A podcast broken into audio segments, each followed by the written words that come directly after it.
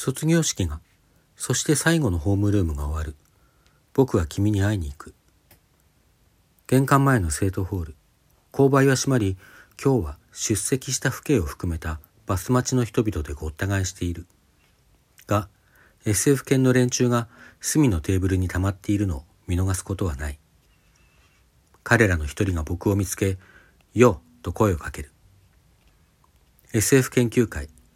放課後遅くまで続いた雑談。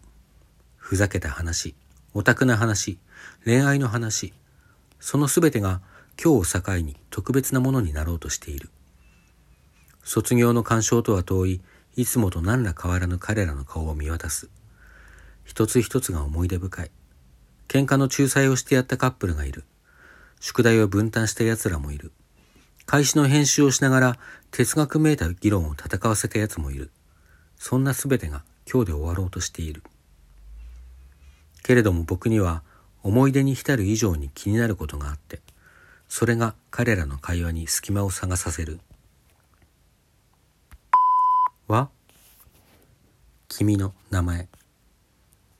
そう、そこにはまだ君だけがいない。ホームルーム終わってないんじゃない？誰かが言って、そうかもな、と思う。いつも一番遅く部室に現れた君の愚痴を思い出しながら。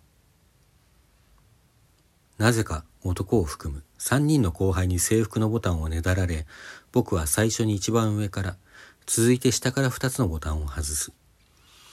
ふざけ半分の記念品。僕は笑いをこらえ、できるだけ荘厳に一つ一つを彼らに手渡す。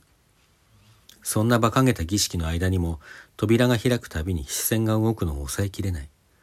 そして物足りない思いが不安を経て失望へと変わり始める頃、君はようやく姿を現す。僕はいつもと変わらない君の笑顔を眺めながら、失望が他のものへと変わっていくのをはっきりと感じる。今まで幾度も経験した心の動き。けれども今日だけは、それが何であるかを僕ははっきりと自覚している。君は僕の正面の椅子に腰を下ろす。窓から入る柔らかい光が長い髪の上で踊る。僕はちょっと目を細める。君は僕に向かってまっすぐに手を差し出す。先輩、第三ボタンください。求められるままに僕は与える。いつかもう随分前に第三ボタンが友情の印だと君が言っていたのを思い出しながら気がついていた君にとって僕は先輩で友達たとえたまに二人で遊びに行くことがあっても決してそれ以上のものではないとだからこそ君は僕にクラスのことや勉強のこと友達の恋愛のことなど何でも相談するのだとそんな時他に何ができただろう。自分の思いから目をそらすこと以外に。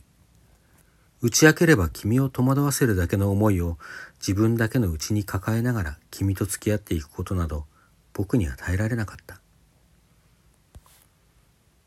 先輩っていい人ですね。君は言ったね。折があれば何度もそう繰り返し、しまいにはその言葉を言うためにわざわざ機会を探しているんじゃないかと思えるほどだった。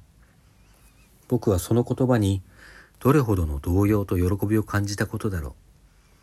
君の好意や信頼は SF 犬の連中の中でもとりわけ僕を支えてくれるものだった。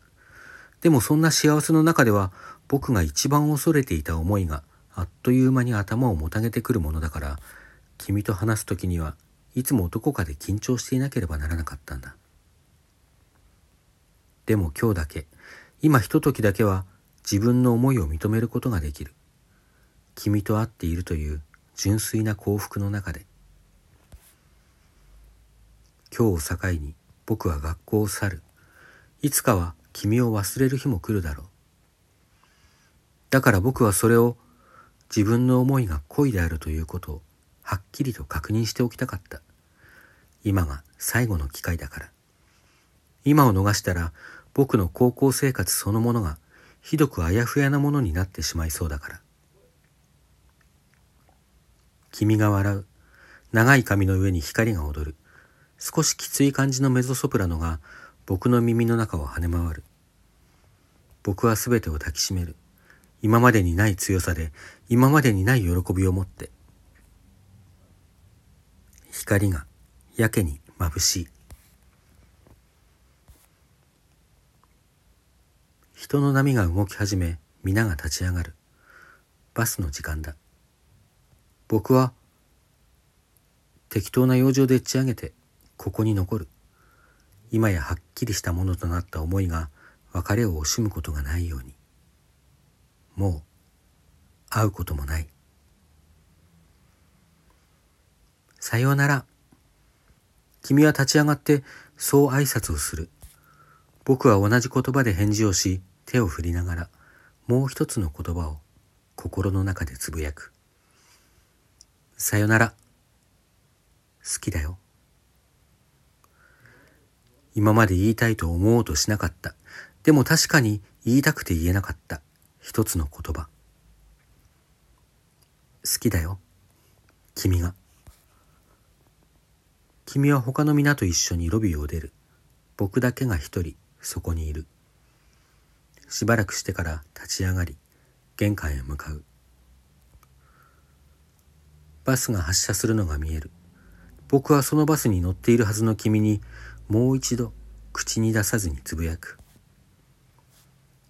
好きだったよ。ずっと。